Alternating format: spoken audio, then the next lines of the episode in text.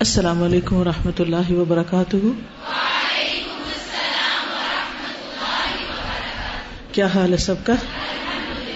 الحمد للہ نحمد ونسلی علی رسول کریم اما بعد، فاعوذ باللہ من الشیطان الرجیم، بسم اللہ الرحمن الرحیم۔ رب اشرح لی صدری ویسر لی امری، واحلل عقدۃ من لسانی یفقهوا قولی۔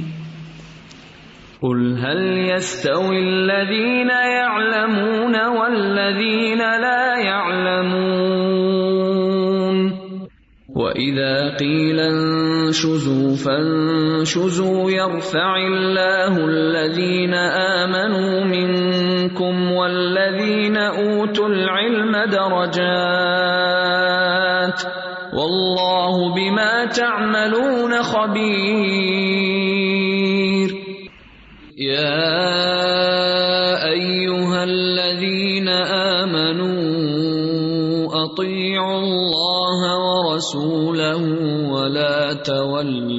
عنه وأنتم تسمعون۔ حدیث کنٹینیو کریں گے۔ حضرت عائشہ کہتی ہیں ان البکا افالق کبدی کہ رونا میرے جگر کو پھاڑنے والا تھا۔ فبئی نہ ابوا یا جالسان اندی اس اسنا میں کہ میرے والدین دونوں بیٹھے ہوئے تھے میرے پاس۔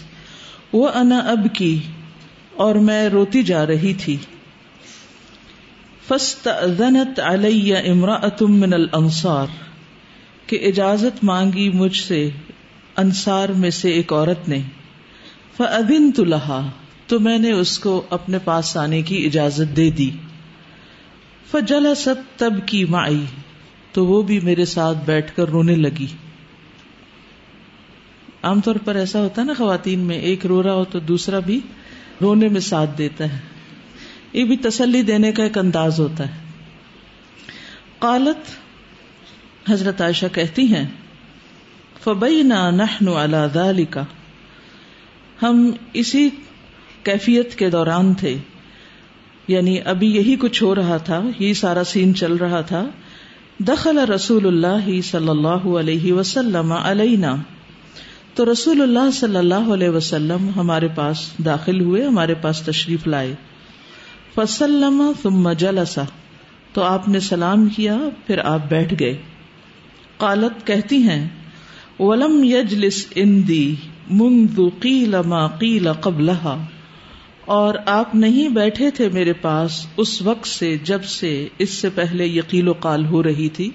یعنی جب سے یہ باتیں ہو رہی تھی یہ طوفان اٹھا ہوا تھا تو آپ میرے پاس کبھی بیٹھے نہیں تھے۔ ظاہر آپ صلی اللہ علیہ وسلم بھی بہت پریشان تھے اور انہوں نے بھی آپ سے کسی بات کا ذکر نہیں کیا کہ آپ کے خلاف کیا باتیں ہو رہی ہیں۔ سب کچھ اکیلے ہی اپنے اوپر برداشت کر رہے تھے اور پاس بیٹھ بھی نہیں پاتے تھے۔ وقد لبث شهرا لا يوحى اليه في شأن بشيء۔ وقد لبث اور تحقیق ٹھہرا رہا شہرن ایک مہینہ یعنی ایک مہینہ گزر گیا۔ لا يوحى اليه نہیں وہی آئی آپ کی طرف، فی شأنی، میرے معاملے میں بشئی ان کچھ بھی۔ یعنی میرے معاملے میں آپ پر کسی قسم کی کوئی وہی بھی نہیں آئی۔ قالت کہتی ہیں، فتشہد رسول اللہ صلی اللہ علیہ وسلم جلسا تو شہادت پڑھی رسول اللہ صلی اللہ علیہ وسلم نے جب آپ میرے پاس بیٹھے۔ یعنی آپ نے گفتگو کرنے سے پہلے، بات کرنے سے پہلے اشد اللہ الہ الا اللہ اشد یعنی خطبہ جو ہوتا ہے مختصر سا وہ پڑھا۔ ثم قال، پھر فرمایا، اما بعد، اس کے بعد، یا عائشہ اے عائشہ، انہو بلغنی ان کی کذا و کذا۔ مجھے تمہارے بارے میں ایسی اور ایسی باتیں پتہ چلی ہیں۔ یہ ایک مہینے کے بعد بات ہو رہی۔ ان کن تی بری اتن پھر اگر تم بری ہو یعنی بے قصور ہو، بے گناہ ہو فس یو بر اکلا ہو تو ضرور تمہیں اللہ بری کر دے گا۔ اللہ تمہاری برات کر دے گا۔ تم سچی ثابت ہو جاؤ گی۔ وہ ان کن تی المم تی بن اور اگر تم کسی گناہ کا شکار ہوئی یعنی تم نے کسی گناہ کا ارتکاب کیا ہے فری تو استغفار کرو اللہ اللہ سے وہ تو بھی الہی اور اس کی طرف رجوع کرو، اس کی طرف متوجہ ہو جاؤ۔ فن العبد اذا اعترف، کیونکہ بندہ جب اعتراف کر لیتا ہے، مان لیتا ہے اپنی خطا کو، ثم متابا تاب اللہ علیہ پھر توبہ کرتا ہے تو اللہ بھی اس پر مہربان ہو جاتا ہے۔ یعنی دو میں سے ایک بات ہے، اگر تم سچی ہو تو تمہاری سچائی ضرور ظاہر ہو جائے گی، اور اگر تم سے کوئی غلطی ہوئی ہے تو اس کا اعتراف کر کے توبہ کر لو۔ قالت کہنے لگی فلم قدا رسول اللہ صلی اللہ علیہ وسلم مقالت جب رسول اللہ صلی اللہ علیہ وسلم نے اپنی بات ختم کر لی، قلص دمعی۔ میرے آنسو خشک ہو گئے۔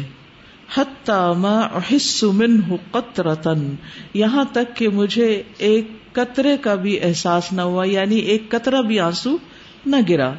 فقل تلی ابھی تو میں نے اپنے والد سے کہا یعنی ابو بکر رضی اللہ عنہ سے، عجب رسول اللہ صلی اللہ علیہ وسلم، کہ رسول اللہ صلی اللہ علیہ وسلم کو جواب دیجیے انی میری طرف سے، فی ما قالا اس معاملے میں جو انہوں نے ابھی کہا ہے۔ فقال ابھی تو میرے والد کہنے لگے، واللہ، اللہ کی قسم، ما ادری ما اقول رسول اللہ صلی اللہ علیہ وسلم۔ میں نہیں جانتا کہ میں رسول اللہ صلی اللہ علیہ وسلم کو کیا کہوں۔ فقلت امی تو میں نے اپنی والدہ سے کہا عجیبی رسول اللہ صلی اللہ علیہ وسلم۔ آپ رسول اللہ صلی اللہ علیہ وسلم کو اس بات کا جواب دیں فی ما کالا جو بھی انہوں نے کہا ہے۔ قالت امی، میری والدہ کہنے لگی واللہ ما ادری، ما اقول لرسول اللہ صلی اللہ علیہ وسلم۔ مجھے نہیں معلوم کہ مجھے رسول اللہ صلی اللہ علیہ وسلم کو کیا کہنا چاہیے۔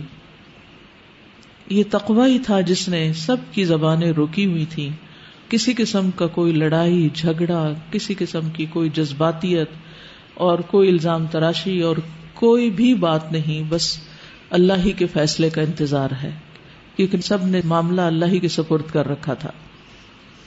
فکل تو تو میں نے کہا وہ انا جاری حدیثت السنی اور میں ایک کم عمر لڑکی تھی۔ لا اقرا من القرآن کثیرن، میں نے قرآن میں سے بہت زیادہ ابھی نہیں پڑھا ہوا تھا۔ یعنی ابھی میری عمر بھی چھوٹی تھی اور میں زیادہ قرآن بھی نہیں جانتی تھی۔ انی واللہ لقد علمت۔ بے شک اللہ کی قسم البتہ تحقیق میں جانتی ہوں۔ لقد سمے تم حاض الحدیث۔ کہ تم لوگوں نے یہ بات سن لی ہے۔ حت تستقر رفی انفسکم۔ یہاں تک کہ یہ تمہارے دلوں میں بیٹھ گئی ہے۔ یعنی جو باتیں تم لوگ سن رہے ہو پروپیگنڈا میرے خلاف، وہ تمہارے اندر جم گیا ہے۔ وہ صدق تم بھی اور تم نے اس کی تصدیق بھی کر دی۔ یعنی تم اس کا انکار نہیں کرتے، گویا تم نے مان لیا کہ ہاں سچ ہی ہوگا۔ فلا ان کل تو لکم انی بری اتن پھر اگر میں تم سے کہوں کہ میں تو بری ہوں یعنی میرا کوئی قصور نہیں، بے قصور ہوں، لا تو تو تم میری تصدیق نہیں کرو گے مجھے سچا نہیں مانو گے ولا ان اعترف تو لکم اور اگر میں تمہارے لیے اعتراف کر لوں بے امرن ایک ایسے کام کا واللہ یعلم انی منہ بری اتن اور اللہ جانتا ہے کہ میں اس سے بالکل بری ذمہ ہوں، بے قصور ہوں۔ لتصدقنی، تو تم ضرور میری تصدیق کرو گے یعنی اگر میں کہوں ہاں میں نے غلطی کی ہے، تو پھر تم لوگ مان جاؤ گے فواللہ لا اجد لی ولکم مثلا۔ اللہ کی قسم، میں نہیں پاتی اپنے لیے اور تمہارے لیے کوئی مثال اللہ ابا یوسف، مگر یوسف کے والد کی۔ یعنی اس وقت ان کو نام بھول گیا تھا حضرت یعقوب کا، صرف یوسف علیہ السلام کے والد کی مثال انہوں نے دی۔ ہی نقالا جب انہوں نے کہا، فصبر جمیل و اللہ المستعان ما تصفون، کہ صبر ہی اچھا ہے، صبر جمیل ہے اور اللہ ہی وہ ہستی ہے جس سے مدد چاہی جائے گی، اس پر جو تم بیان کر رہے ہو۔ یعنی جو وصف تم بیان کر رہے ہو، جو بات تم کر رہے ہو اس پر میں اللہ ہی سے مدد چاہتی ہوں۔ ثم تحولت، پھر میں نے منہ پھیر لیا۔ یعنی یہ بات کر کے، اپنا موقف بیان کر کے منہ موڑ کے لیٹ گئی۔ بس تجا تو اللہ فراشی، پھر میں اپنے بستر پر لیٹ گئی۔ یعنی پہلو پھیر لیا، منہ موڑ لیا اور دوسری طرف منہ کر کے لیٹ گئی۔ واللہ یعلم اور اللہ جانتا ہے، انی ہی نہ بری اتن کہ میں اس وقت بالکل بے قصور ہوں۔ وہ ان اللہ مبرئی اور اللہ ہی میری برات بیان کرنے والا ہے بے برا میرے بے قصور ہونے کی برات کے ساتھ۔ ولا کن لیکن و اللہ ماں کن تو ازن اللہ کی قسم میں یہ نہیں سمجھتی تھی۔ ان اللہ منزل فی شأنی وحی یتلا کہ اللہ میری حالت کے بارے میں وہی نازل کریں گے کہ جو پڑھی جائے گی۔ لشأنی فی نفسی کانا احقر من ان یتکلم اللہ فی یا بامر البتہ میرا حال یا میری وقت یا میری حیثیت میرے دل میں اس سے بہت کم تر تھی، حقیر تھی۔ اس سے کہ اللہ میرے بارے میں کلام کرے اس معاملے میں۔ نہیں اللہ سبحان و تعالیٰ میرے معاملے میں کلام کرے، میں اپنے آپ کو اس قابل نہیں سمجھتی تھی۔ میں اپنے آپ کو اس سے بہت چھوٹا سمجھتی تھی کہ اللہ سبحان و تعالیٰ خود میرے بارے میں کچھ فرمائے۔ کیونکہ سب انسانوں نے تو چپ دھار لی تھی۔ اب اللہ ہی ہے جس کی طرف پوری امید اور توجہ تھی۔ لیکن اللہ سبحان تعالیٰ نے ان کی امیدوں سے بڑھ کے ان کے ساتھ اچھا معاملہ کیا۔ ولا کن کن تو ارجو لیکن میں امید رکھتی تھی یرا رسول اللہ صلی اللہ علیہ وسلم کہ رسول اللہ صلی اللہ علیہ وسلم نیند میں کوئی خواب دیکھیں گے۔ یعنی جیسے وہی کی ایک قسم ہوتی ہے بھی یا آپ کو سچے خواب آتے تھے اور اس کے ذریعے آپ کی رہنمائی کی جاتی تھی۔ یو بر ان اللہ بحا اللہ اس خواب کے ذریعے میری برات آپ پر واضح کر دے گا، میرا بے قصور ہونا آپ کو بتا دے گا۔ فول ہی تو اللہ کی قسم مارام رسول اللہ صلی اللہ علیہ وسلم مجلس کہ ابھی ذرا سرکے بھی نہیں تھے، رسول اللہ صلی اللہ علیہ وسلم اپنی مجلس تھے۔ یعنی جس جگہ بیٹھے تھے، وہیں بیٹھے تھے۔ ولا خرج احد من اہل البیتی اور گھر والوں میں سے کوئی گھر سے نکلا ہی نہیں تھا۔ یعنی جتنے لوگ تھے وہ وہیں کے وہیں بیٹھے ہوئے تھے۔ حتیٰ ان ضلع علیہ یہاں تک کہ آپ پر وہی نازل ہونے لگی۔ فخذ تو آپ پر چھا گیا یا تاری ہو گیا۔ ماں کانا یا خود جو آپ پر چھایا کرتا تھا، من البرحا وہی کی شدت میں سے۔ حتیٰ ان یہاں تک کہ آپ لتحدر منہ البتہ ٹپکاتے تھے اس شدت کی وجہ سے من العرقی پسینے سے مثل الجمانی موتیوں کی طرح یعنی آپ کی پیشانی سے اس وقت وہی کی شدت اور بوجھ کی وجہ سے پسینے کے قطرے اس طرح ٹپکتے تھے جیسے موتیوں کی لڑی ٹوٹ کے گر رہی ہو۔ وہ ہوا فی یوم شاطن اور وہ سخت سردی کے دن میں ہوتے تھے یعنی سردی کے دن میں بھی، سخت ٹھنڈک کے دن میں بھی آپ کو پسینہ آ جاتا تھا۔ من فقل القولی اس بات کے بوجھ کی وجہ سے یعنی وہی کے بوجھ کی وجہ سے اللہ انزل الیہ، جو آپ کی طرف نازل کی جاتی۔ قالت، وہ کہتی ہیں فسر ان رسول اللہ صلی اللہ علیہ وسلم، کہ رسول اللہ صلی اللہ علیہ وسلم سے وہی کی حالت منقطع ہوئی۔ وہ ید حکو اور آپ ہنس رہے تھے۔ فکانت اول کلیمتن تو پہلی بات تھی تکلم جو آپ نے کہی۔ بہا، ان کے بارے میں انقالا کہ آپ نے فرمایا، یا عائشت اے عائشہ، ام اللہ فقط بر عکی کہ اللہ سبحان و تعالیٰ نے تیری برات کر دی ہے۔ قالت، کہتی ہیں، فقالت لی امی، تو میری والدہ کہنے لگی مجھ سے، قومی الہی تم رسول اللہ صلی اللہ علیہ وسلم کے سامنے کھڑی ہو جاؤ، آپ کی طرف اٹھ جاؤ۔ تو یعنی ماں باپ کی آپ دیکھیں تعلیم اور تربیت کے سارا واقعہ جاننے بوجھنے کے باوجود بیٹی کو نصیحت کی جا رہی ہے کہ اس وقت تم اٹھو، اپنے شوہر کے سامنے آ جاؤ، کھڑی ہو جاؤ۔ فکل تو تو میں نے کہا، واللہ لا اقوم الیہ، کہ میں آپ کی طرف نہیں کھڑی ہوں گی۔ فانی لا احمد الا اللہ عز وجل۔ اس وقت میں صرف اللہ عز وجل ہی کی تعریف کروں گی۔ قالت کہتی ہیں وہ انزل اللہ تعالی اللہ تعالی نے یہ آیات اتار دی جو سورت النور کی آیات ہیں۔ ان الذین جاؤوا بالافک عصبۃ منکم کہ بے شک جو ایک بہت بڑا بہتان گھڑ کے لائے ہیں، وہ تمہیں میں سے ایک ٹولہ ہے ایک گروہ ہے اللہ عشر اللہ آیات دس آیت نازل ہوئی حضرت عائشہ کی برات میں، ثم انزل اللہ هذا فی براءتی، پھر اللہ نے میری برات میں یہ آیات اتاری۔ قال ابو بکر الصدیق، ابو بکر صدیق کہنے لگے وکان یونفق والا مستحب نے اساسا اور وہ حضرت مستح بن اساسا پر، کیونکہ حضرت مستا جو تھے، ان کی والدہ جو تھی وہ، ان کی خالہ کی بیٹی تھی۔ خیر لقرابتی ہی من ہوں آپ کی قرابت داری کی وجہ سے وہ فقری ہی اور ان کے محتاجی یا غربت کی وجہ سے حضرت ابو بکر ان پہ خرچ کیا کرتے تھے یعنی رشتے داری اور ضرورت کے تحت۔ واللہ لا انفق ولا مستح شيئا ابدا بعد الذي قال لعائشة ما قال۔ اللہ کی قسم، میں ہرگز خرچ نہیں کروں گا مستا پر کچھ بھی آج کے بعد، کبھی بھی۔ اس کے بعد کہ جو اس نے کہا، عائشہ کو جو بھی کہا۔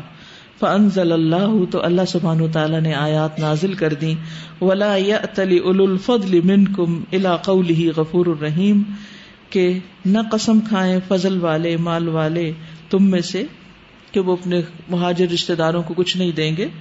اور اللہ تو ہبو نہ یقر اللہ وہ پوری آیت جو ہے، کیا تم نہیں چاہتے کہ اللہ تعالیٰ تمہیں معاف کر دے؟ یعنی تم بھی معاف کر دو۔ غفور الرحیم تک یہ آیت نازل ہوئی۔ کالا ابو بکر صدیق تو ابو بکر صدیق اسی وقت کہنے لگے، بلا اللہ انی لحب یغفر اللہ لی۔ کیوں نہیں؟ اللہ کی قسم، بے شک میں محبت کرتا ہوں اس بات سے یا میں پسند کرتا ہوں کہ اللہ مجھے بخش دے۔ فرج مستح ان نفقتا تو انہوں نے مستح کو نفقہ دینا دوبارہ شروع کر دیا۔ اللہ تی کا یون علیہ، وہ جو آپ ان پہ خرچ کرتے تھے۔ وقالا اور کہا، واللہ لا انزعها منه ابدا. کہ آج کے بعد میں ان کا یہ وظیفہ ان سے کبھی بھی منقطع نہیں کروں گا، نہیں ہٹاؤں گا۔ قالت عائشہ تو عائشہ کہنے لگی وکان رسول اللہ صلی اللہ علیہ وسلم زینب. کہ رسول اللہ صلی اللہ علیہ وسلم نے حضرت زینب سے پوچھا بن تجحشن جو جہش کی بیٹی تھی ان امری میرے بارے میں. یہ سوکن بھی تھی حضرت عائشہ کی۔ فقال علی زینب، تو آپ نے زینب سے کہا مادا علمتی اور تھی تم نے کیا جانا یا کیا دیکھا؟ فقالت، تو کہنے لگی، یا رسول اللہ، اے اللہ کے رسول، احمی سمعی و بسری میں اپنے کان اور نگاہ بچا کے رکھتی ہوں۔ یعنی ایسی باتوں سے مجھے کوئی دلچسپی نہیں ہوتی۔ واللہ ما علم تو اللہ خیرن، اللہ کی قسم، میں خیر کے سوا کچھ نہیں جانتی۔ یعنی حضرت عائشہ، میں خیر اور بھلائی کے سوا کچھ اور نہیں دیکھا میں نے۔ قالت عائشہ، تو عائشہ کہتی ہیں، وہی اللہ تی کانت تسامینی من ازواج النبی صلی اللہ علیہ وسلم، کہ یہ حضرت زینب بھی تھی جو میرے برابر کی تھی ازواج النبی صلی اللہ علیہ وسلم میں سے۔ فاسم اللہ بالورع، اللہ نے ان کو ورع یعنی تقوا کی وجہ سے بچا لیا۔ ورع، ہوتا ہے اللہ تعالیٰ کا خوف۔ یعنی اللہ کے خوف نے حضرت زینب کو کوئی بھی غلط بات کرنے سے محفوظ رکھا، ورنہ یہ اچھا موقع ہوتا ہے کہ انسان اپنے دل کی بڑاس نکالے اور شک و شبہ دل میں پیدا کر کے کچھ نہ کچھ کہہ دے، لیکن انہوں نے بھی کچھ نہیں کہا۔ اس سے آپ اندازہ لگائیں کہ صحابہ کرام کا اور صحابیات کا ایمان کیسا تھا۔ اور اللہ سبحان و تعالیٰ نے ان خواتین کو نبی صلی اللہ علیہ وسلم کی زوجیت کے لیے کیوں چنا؟ قالت، وہ کہتی ہیں حضرت عائشہ و تفقت اختہا ہمنت تو حارب الحا کہ ان کی بہن یعنی زینبی کی بہن ہمنا جو تھی، وہ حضرت عائشہ کے خلاف باتیں کر رہی تھی۔ فہلکت فی من ہلکا تو جو ہلاک ہوئے ان میں وہ بھی ہلاک ہوئی قال ابن شہاب ابن شہاب کہتے ہیں فہد الذي بلغنی منہا الرہت یہ ہے وہ ساری بات جو مجھے ان چار لوگوں سے ملی۔ وہ شروع میں میں نے بتایا تھا نا واقع کہ چار روایات کو ملا کے امام زہری نے یہ سارا واقعہ پھر بیان کیا۔ ثم قال، پھر کہا، اروت اروا نے قالت عائشہ، تو عائشہ کہتی ہیں، واللہ ان الرجل، اللہ کی قسم بے شک ایک شخص الذي قیل له ما قیل، جو کہا گیا اس کے لیے، جو کہا گیا لیقول البتہ کہتا سبحان اللہ اللہ پاک ہے۔ فوالذی نفسی بیدہ بس قسم ہے اس ذات کی جس کے ہاتھ میں میری جان ہے۔ یہ اشارہ ہے حضرت صفوان کی طرف۔ ماں کشف تو من کتفی انسا قطو کہ میں نے کسی عورت کا کبھی کندھا بھی نہیں دیکھا یعنی کبھی اس کا سطر کھولا ہی نہیں۔ قالت حضرت عائشہ کہتی ہیں، ثم قتل بعد ذلك فی سبیل اللہ، کہ حضرت صفوان اس کے بعد اللہ کی راہ میں شہید ہو گئے تھے۔ یعنی وہ جن کے ساتھ ان کو منسوب کیا گیا تھا یا ملوث کیا گیا تھا، غلط جھوٹ کے ساتھ اللہ سبحان تعالیٰ نے ان کو بھی شہادت کا درجہ دیا اور وہ اتنے پاک باز انسان تھے کہ انہوں نے کبھی کسی عورت کا سطر بھی نہیں دیکھا تھا اور انتہائی نیک انسان تھے اور اللہ سبحان تعالیٰ نے اس طرح تمام مسلمانوں سے وہ آزمائش ختم کر دی ان آیات کو نازل کرنے کے بعد۔ اب اس میں آپ دیکھیے کہ اس واقعے میں کچھ سبق ہیں۔ جن کو پہلے میں ذکر کروں گی اور پھر اس کے ساتھ ساتھ آپ خود بھی غور کیجیے اگر مزید کوئی بات ہوئی تو پھر آپ کی باری ہوگی، آپ ان شاء اللہ تعالی بات کریں گے۔ ان شاء اللہ حدیث کے شروع سے جو کچھ ہوا ہے ان سارے واقعات کے ساتھ ساتھ چھوٹی چھوٹی بات کا ذکر میں کروں گی۔ سب سے پہلی بات یہ ہے کہ نبی صلی اللہ علیہ وسلم جنگ کے موقع پر یا کسی بھی موقع پر جب سفر کے لیے نکلتے تو ازواج متحرات میں قرآن اندازی کر کے جس کا نام نکلتا ان کو ساتھ لے کے جاتے۔ اس سے قرآن اندازی کا جواز ملتا ہے۔ ٹھیک ہے؟ قرآن اندازی کا جواز ملتا ہے کہ اگر بہت سے لوگ ایک چیز میں برابر کے حقدار ہوں اور فیصلہ نہ ہو سکتا ہو، تو اس میں قرآن اندازی کر کے فیصلہ کیا جا سکتا ہے، جس پر سب لوگ پھر متفق ہو جاتے ہیں۔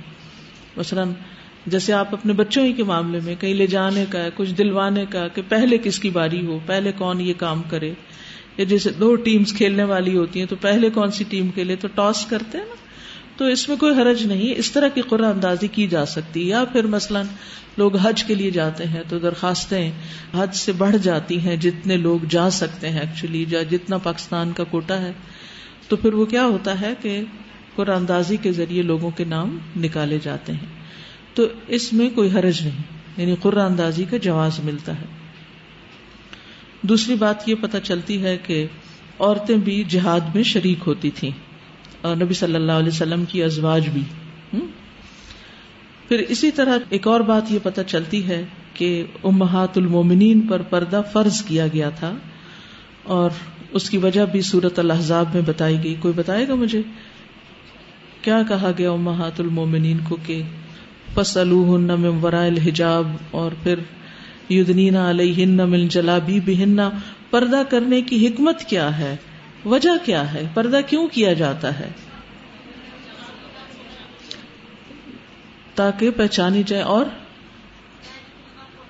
شاباش ذالکم اطہر لقلوبکم وقلوبہن یہ چیز زیادہ پاکیزہ ہے تمہارے دلوں کے لیے بھی اور ان کے دلوں کے لیے۔ یعنی دل کی حفاظت کے لیے، کیونکہ دل ہی تو سارے اعضاء میں رئیس ہے۔ اگر دل بگڑ جائے تو پھر سارا جسم اس کے تابے دار ہو جاتا ہے۔ آنکھیں، زبان، کان، ہاتھ، پاؤں، سب اس کے تابے ہوتے ہیں، اسی طرف چل پڑتے اور اگر دل میں پاکیزگی ہو تو پھر انسان بہت سے شر سے بچا رہتا ہے۔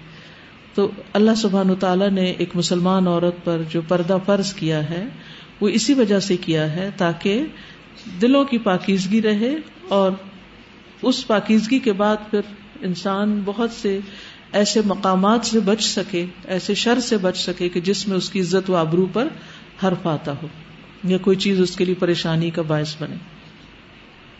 پھر اسی طرح ایک بات یہ پتہ چلتی ہے کہ نبی صلی اللہ علیہ وسلم کو غیب کا علم نہیں تھا۔ آپ غیب نہیں جانتے تھے۔ سوائے اس کے جو اللہ نے آپ کو اس پر مطلع کر دیا وہی کے ذریعے، بس۔ یعنی کوئی بھی چیز اپنی ذاتی کوشش سے آپ معلوم نہیں کر سکتے تھے۔ تو جب اللہ کے نبی کو غیب کا علم نہیں تھا، تو ہمیں عام انسانوں کے پاس جا کے یہ پوچھنا کہ مجھ پہ جادو کس نے کیا ہے اور چوری کس نے کی ہے یا یہ چیز کون لے گیا ہے۔ اس طرح کی چیزوں سے بچنا چاہیے کہ یہاں سے شرک کا دروازہ کھلتا ہے۔ کیونکہ غیب صرف اللہ کو معلوم ہے۔ ٹھیک ہے؟ تو اللہ سبحان و تعالیٰ نے اپنے نبی کو بھی نہیں بتایا کہ حقیقت کیا ہے معاملے کی۔ ورنہ اگر آپ غیب جانتے ہوتے تو آپ اپنی بیوی کو یوں تنہا نہ چھوڑتے۔ اور اس تعلق میں وہ سرد موہری جو آئی وہ نہ آتی کیونکہ آپ کو پتا تھا کہ یہ سب غلط باتیں لیکن وہ غلط باتیں اس کثرت کے ساتھ ہوئی کہ آپ کو پریشان کر گئی پھر اسی طرح یہ کہ جب حضرت عائشہ کا وہ جو عہدہ اٹھایا جاتا اور رکھا جاتا، تو اس سے یہ پتا چلتا ہے کہ اگر عورت پردے میں ہے اور اس طرح اس کی کوئی خدمت کر رہا ہے، اس کو ٹچ کیے بغیر یا دیکھے بغیر یا کچھ، تو اس طرح کی خدمت جو ہے وہ کی جا سکتی ہے۔ یعنی بعض اوقات ایسا بھی ہوتا ہے نا کہ کوئی بیمار ہو جاتا ہے، کبھی کسی کو ویل چیئر دھکیلنی پڑ جاتی ہے، کبھی اسٹریچر اٹھانا پڑ جاتا ہے، کبھی جنازہ اٹھانا پڑ جاتا ہے۔ کیونکہ بعض خواتین کے تو ہوتے ہیں محرم رشتے دار، لیکن بعض اوقات کوئی نہیں بھی ہوتا۔ تو ایسی صورت میں، مثلا اگر کوئی خاتون فوت ہو گئی ہے گھر میں، اور نہ بیٹا ہے، نہ باپ ہے، نہ بھائی ہے، کوئی محرم ہے ہی نہیں۔ اب اس کو ایک چارپائی سے اٹھا کے دوسرے پہ ڈالنا ہے، لیکن کزن ہے یا کوئی ایسے رشتے دار ہیں دور پار کے، لیکن نہ محرم ہے تو کپڑا وغیرہ ڈال کے اس کو مدد کی جا سکتی ہے۔ ٹھیک ہے؟ یعنی یہ معاملہ بھی انسان کو معلوم ہونا چاہیے کہ حدود کیا ہے تبھی تو وہ پالکی اٹھاتے تھے، بٹھاتے تھے، اتارتے تھے۔ پھر اسی طرح یہ ہے کہ جو عام روز مرہ کی روٹین کے معاملات، ضرورت کے معاملات ہوتے ہیں، جس میں روز عورت کو گھر سے نکلنا ہوتا ہے، تو ہر روز شوہر سے اجازت کی ضرورت نہیں ہوتی۔ ٹھیک ہے؟ مثلاً آپ کے گھر والوں کو پتا ہے، شوہر کو پتا ہے، آپ کو پتا ہے کہ آپ روز نکلتی ہیں کلاس میں جانے کے لیے۔ اب ہر روز تھوڑی آپ کھڑے ہو کے پوچھیں گے، میں کلاس میں چلی جاؤں؟ تو اگر آپ پوچھیں گے تو کہیں گے مت جاؤ۔ ایک دفعہ کی اجازت وہ انہوں جو سائن کر کے دے دی ہے نا آپ کے ایڈمیشن فارم پر، تو وہ ایک پرماننٹ اجازت ہو گئی اب۔ تو اس کے بعد روزانہ روٹین کے معاملات میں پوچھنے کی اجازت نہیں ہوتی، یا اسی طرح جیسے آپ سبزی لینے کے لیے نکلتے ہیں یا اور کوئی کام کرنے، بچوں کو اسکول چھوڑنے، لینے، یا عورت کئی دفعہ گھر سے نکلتی ہے اپنی ضروریات کے تحت، تو ہر دفعہ کی اجازت نہیں چاہیے ہوتی۔ جسے حضرت عائشہ نے اب وہ جانا تھا، حالانکہ اعلان ہو گیا تھا، چلو اور وہ چلی گئی اندھیرے میں اپنی قزائے حاجت کے لیے، تو پوچھ کر تو نہیں گئی اگر وہ پوچھ کے جاتی تو آپ کو پتا ہوتا وہ گئی ہوئی اگر پتا کرو واپس آئی ہیں کہ نہیں۔ پھر ہار گم گیا تو اس کو بھی ڈھونڈنے کے لیے گئی ہے تو ہمارے یہاں دو ایکسٹریمز ہوتی ہیں۔ کچھ لوگ تو کسی بھی معاملے میں نہیں پوچھتے اور کچھ لوگ ہر چھوٹی بڑی بات پوچھنے کھڑے ہو جاتے ہیں، جس سے مشکلات بڑھ جاتی ہیں۔ تو اس میں ایک خاموش انڈرسٹینڈنگ ہوتی ہے اور پتا ہوتا ہے بندے کو کہ مجھے کتنی اجازت ہے کہاں تک جانے کی اور کیا اجازت نہیں ہے۔ لیکن آپ نے دیکھا کہ حضرت عائشہ نے جب اپنے والدین کے گھر جانا تھا تو اس وقت اجازت باقاعدہ مانگی تھی۔ یعنی میکے جانے کے لیے، کسی خاص پروگرام یا شادی وادی میں جانے کے لیے آپ کو اجازت لینی چاہیے۔ اور خصوصاً اگر کوئی اوقات ایسے ہیں یا کوئی زیادہ دن لگ رہے ہیں تو اس میں آپ کو خود سے فیصلہ نہیں کرنا چاہیے۔ بغیر مشورے کی ٹکٹ نہیں خرید لینا چاہیے کہیں جانے کا، جب تک کہ آپ کو گو ہیڈ نہ ہو جائے۔ تو اس میں عرف کے معاملات روز مرہ کے معاملات اور خاص معاملات میں فرق کیجیے جس میں عورت کو اجازت کی ضرورت ہوتی۔ ہے اسی طرح یہ بات بھی پتہ چلتی ہے کہ اللہ سبحان و تعالیٰ اپنے دوستوں کی کیسے حفاظت کرتا ہے، کیسے مدد کرتا ہے۔ حضرت عائشہ کے اوپر ایک پریشانی تھی، لیکن کس طرح آ کر وہ بے فکر ہو کر سو بھی گئی کہ ان کی بے چینی دور ہو جائے۔ آپ نے دیکھا ہوگا کہ انسان کسی بھی غم، دکھ اور تکلیف میں جب ہوتا ہے، تو اگر وہ سو جائے، تو اٹھنے کے بعد طبیعت بحال ہو جاتی ہے۔ تو یہ نیند جو ہے، جیسے جنگ عہد میں اونگ آ گئی، اسی طرح یہ حضرت عائشہ کا سو جانا، یہ بھی اللہ تعالیٰ کی ایک مدد تھی ان کے لیے۔ اسی طرح اللہ تعالیٰ نے حضرت صفوان کو لشکر میں پیچھے رہنا مقدر کیا۔ تاکہ وہ حضرت عائشہ کو واپس لے جا سکیں۔ اگر وہ نہیں آتے اور تو معلوم نہیں کہ کتنی اور مشکل پڑتی۔ تو یہ بھی ایک طرح سے مدد تھی۔ اگرچہ اس میں پریشانی ضرور ہوئی، لیکن یہ بھی اللہ تعالیٰ کی طرف سے ایک مدد تھی اور اللہ کی حفاظت تھی۔ پھر اسی طرح یہ کہ حضرت عائشہ مدینہ میں آنے کے بعد بیمار پڑ گئی اور انہیں کچھ پتا نہیں ایک مہینے تک کہ باہر کیا باتیں ہو رہی ہیں۔ یہ بھی کتنی بڑی رحمت تھی۔ اگر آپ دیکھیں کہ آخری ایک دو دن جو ان کو پتا چلا اور ان کے آنسو کا رونے کا حال تھا، اگر یہ پورا مہینہ جاری رہتا تو کیا وہ سروائو کر سکتی تھی پھر؟ تو اللہ تعالیٰ نے کچھ معاملات ہم سے غیب میں رکھے ہوتے ہیں جن کا ہمیں نہیں پتا ہوتا، اس میں بھی بڑی خیر ہوتی۔ یہ کچھ چند دن کی بات ہے، شاید میں قطر میں ہی تھی۔ تو مجھے کسی نے اخبار کی کٹنگ بھیجی، تصویر بھیجی، جو دسمبر میں چھپی تھی کہیں۔ اس میں الہدا کے خلاف کچھ باتیں کسی نے دے دی۔ دسمبر سے لے کر اپریل تک مجھے کوئی خبر نہیں کہ کیا چھپا ہوا اچھا جب وہ مجھے ملی کٹنگ، میں نے اس کو پڑھا تو میں نے کہا اچھا یہ چھپی کب تھی؟ تو دیکھا تو کہ دسمبر۔ ان کا اچھا الحمد للہ کسی کو بھی نہیں پتا۔ سبھی چین میں رہے۔ ورنہ کیا ہوتا ہے کہ کوئی چھوٹی سی بات پتہ چلتی ہے تو اس پر انسان پریشان ہو جاتا ہے۔ اخبار میں یہ بات آ گئی ہے۔ اور دینے والے کیا سوچ کے دیتے ہیں اخبار میں؟ کہ خوب بدنامی کریں، خوب بےزتی کریں اور خوب بدلا لیکن عزت تو اللہ کے ہاتھ میں ہے نا۔ اخباروں میں دے کے بھی کوئی کسی کو ذلیل نہیں کر سکتا۔ اور اللہ سبحانہ تعالیٰ آپ کو نہیں دکھاتا تو آپ بھی اتنے سکون میں رہتے ہیں کہ اپنے کام کرتے چلے جاتے ہیں۔ تو اس کے بعد اس کو میں نے ایک طرف رکھ دیا کہ سب کا سکون برقرار رہے اور کسی کو پریشانی نہ ہو۔ کیونکہ جھوٹ کی کوئی بنیاد نہیں ہوتی اور بعض اوقات لوگ جھوٹی باتیں حسد میں آ کے یا غصے میں آ کے یا معلوم نہیں کیا ان کی نفسیات ہوتی ہے جس کی بنا پر وہ ایسی باتیں کر رہے ہوتے ہیں۔ تو یہاں پر آپ دیکھیے نا کہ کچھ لوگ کس طرح ان باتوں میں انوالو ہو گئے جس کی کوئی بنیاد ہی نہیں تھی۔ کتنا بڑا سبق ہے ہمارے لیے کہ ہر وہ بات جو پروپیگنڈا بن جائے اور اخباروں میں آ جائے یا غلط طور پر شائع ہو جائے تو اس کا یہ مطلب نہیں کہ اس میں کچھ تو سچ ہوگا ہی۔ کیونکہ بعض اوقات جب کسی کے خلاف کوئی الزام لگتا ہے نا، تو ہم کیا کہتے ہیں؟ آخر کوئی بات تو ہوگی ہی نا۔ تبھی تو یہ اتنی بڑی بات بنی ہے۔ کچھ تو ہوگا نا، کچھ تو دال میں کالا ہے نا پھر آخر۔ تو یہ بھی نہیں سوچنا چاہیے۔ یعنی جب تک آپ کو واقعی کوئی صحیح دلیل پتہ نہ ہو، تو کسی کے بارے میں اتنی بدگمانی بھی کرنا کہ ہاں پھر کوئی وجہ ہوگی جو یہ ہوا ہے۔ نہیں۔ ہمیں نہیں پتا۔ ہم اس سے بری ذمہ ہم نے جو دیکھا نہیں، اپنی آنکھوں سے کوئی تجربہ مشاہدہ نہیں، ہم نہیں اس کے اندر شامل۔ نہ اپنے دل میں کچھ ایسے شر بیٹھنے دیا کرے کوئی بھی ہو، کسی کے بھی خلاف۔ ہر روز ہماری اخباروں میں کچھ نہ کچھ غلط باتیں چھپ رہی ہوتی ہیں، پھر وہ کوئی کسی کو سو کر رہا ہے، کوئی کسی کے پیچھے پڑا ہوا ہے۔ تو ہر کی ہوئی بات اور ہر مشہور بات سچی نہیں ہوتی۔ اب دیکھیں، کئی احادیث بڑی مشہور ہیں، حالانکہ وہ جھوٹی ہیں، موضوع ہیں۔ یا ضعیف ہیں، لیکن بڑی مشہور ہے اب یہ کہ علم کے لیے نکلو، خاچین جانا پڑے۔ سب نہیں سن رکھی ہوگی، اتنی مشہور ہے حالانکہ بالکل جھوٹی بات ہے، اس کی کوئی حقیقت ہی نہیں ہے۔ ہاں؟ تو ہر مشہور بات سچی نہیں ہوتی۔ کوئی یہ کہنا یہ تو اتنی مشہور ہے بات، یہ کیسے جھوٹی ہو سکتی؟ نہیں، ہر مشہور بات سچی نہیں ہوتی۔ تو یہاں بھی آپ دیکھیں کہ حضرت عائشہ رضی اللہ تعالیٰ عنہ کو اللہ سبحان و تعالیٰ نے اتنی بڑی بات کے باوجود ایک اطمینان میں رکھا، وہ کچھ تبدیلیاں گھر میں محسوس کرتی تھی بیمار بھی ہو گئی اور جب بیمار ہوتا نا انسان، تو اس کے لیے ہر چیز ارریلیونٹ ہو جاتی۔ اس کو صرف اپنی جان کی فکر ہوتی۔ باقی اس کو نہ کھانا اچھا لگتا، چاہے کوئی کتنا ہی لذیذ کھانا اس کے سامنے لا رکھے، وہ نہیں کھا سکتا۔ نہ اس کو کپڑا پہننا نہ اس کو کہیں جانا اور سیر کرنا، نہ اس کو کسی سے ملاقات کرنا۔ یعنی دنیا کی ہر چیز جس کو ہم عام دنوں میں، عام زندگی میں اتنا بڑا مسئلہ بنا لیتے ہیں کہ اگر یہ چیز نہیں ہوگی تو شاید مر ہی جاؤں میں ہاں؟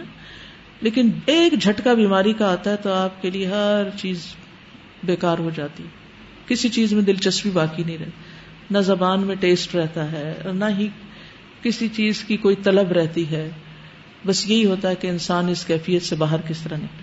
تو حضرت عائشہ کو بھی بخار نے آ لیا، بیمار ہو گئی اور نہ انہیں کوئی بات پتہ چلی اور نہ ہی انہیں کسی چیز میں کوئی دلچسپی تھی۔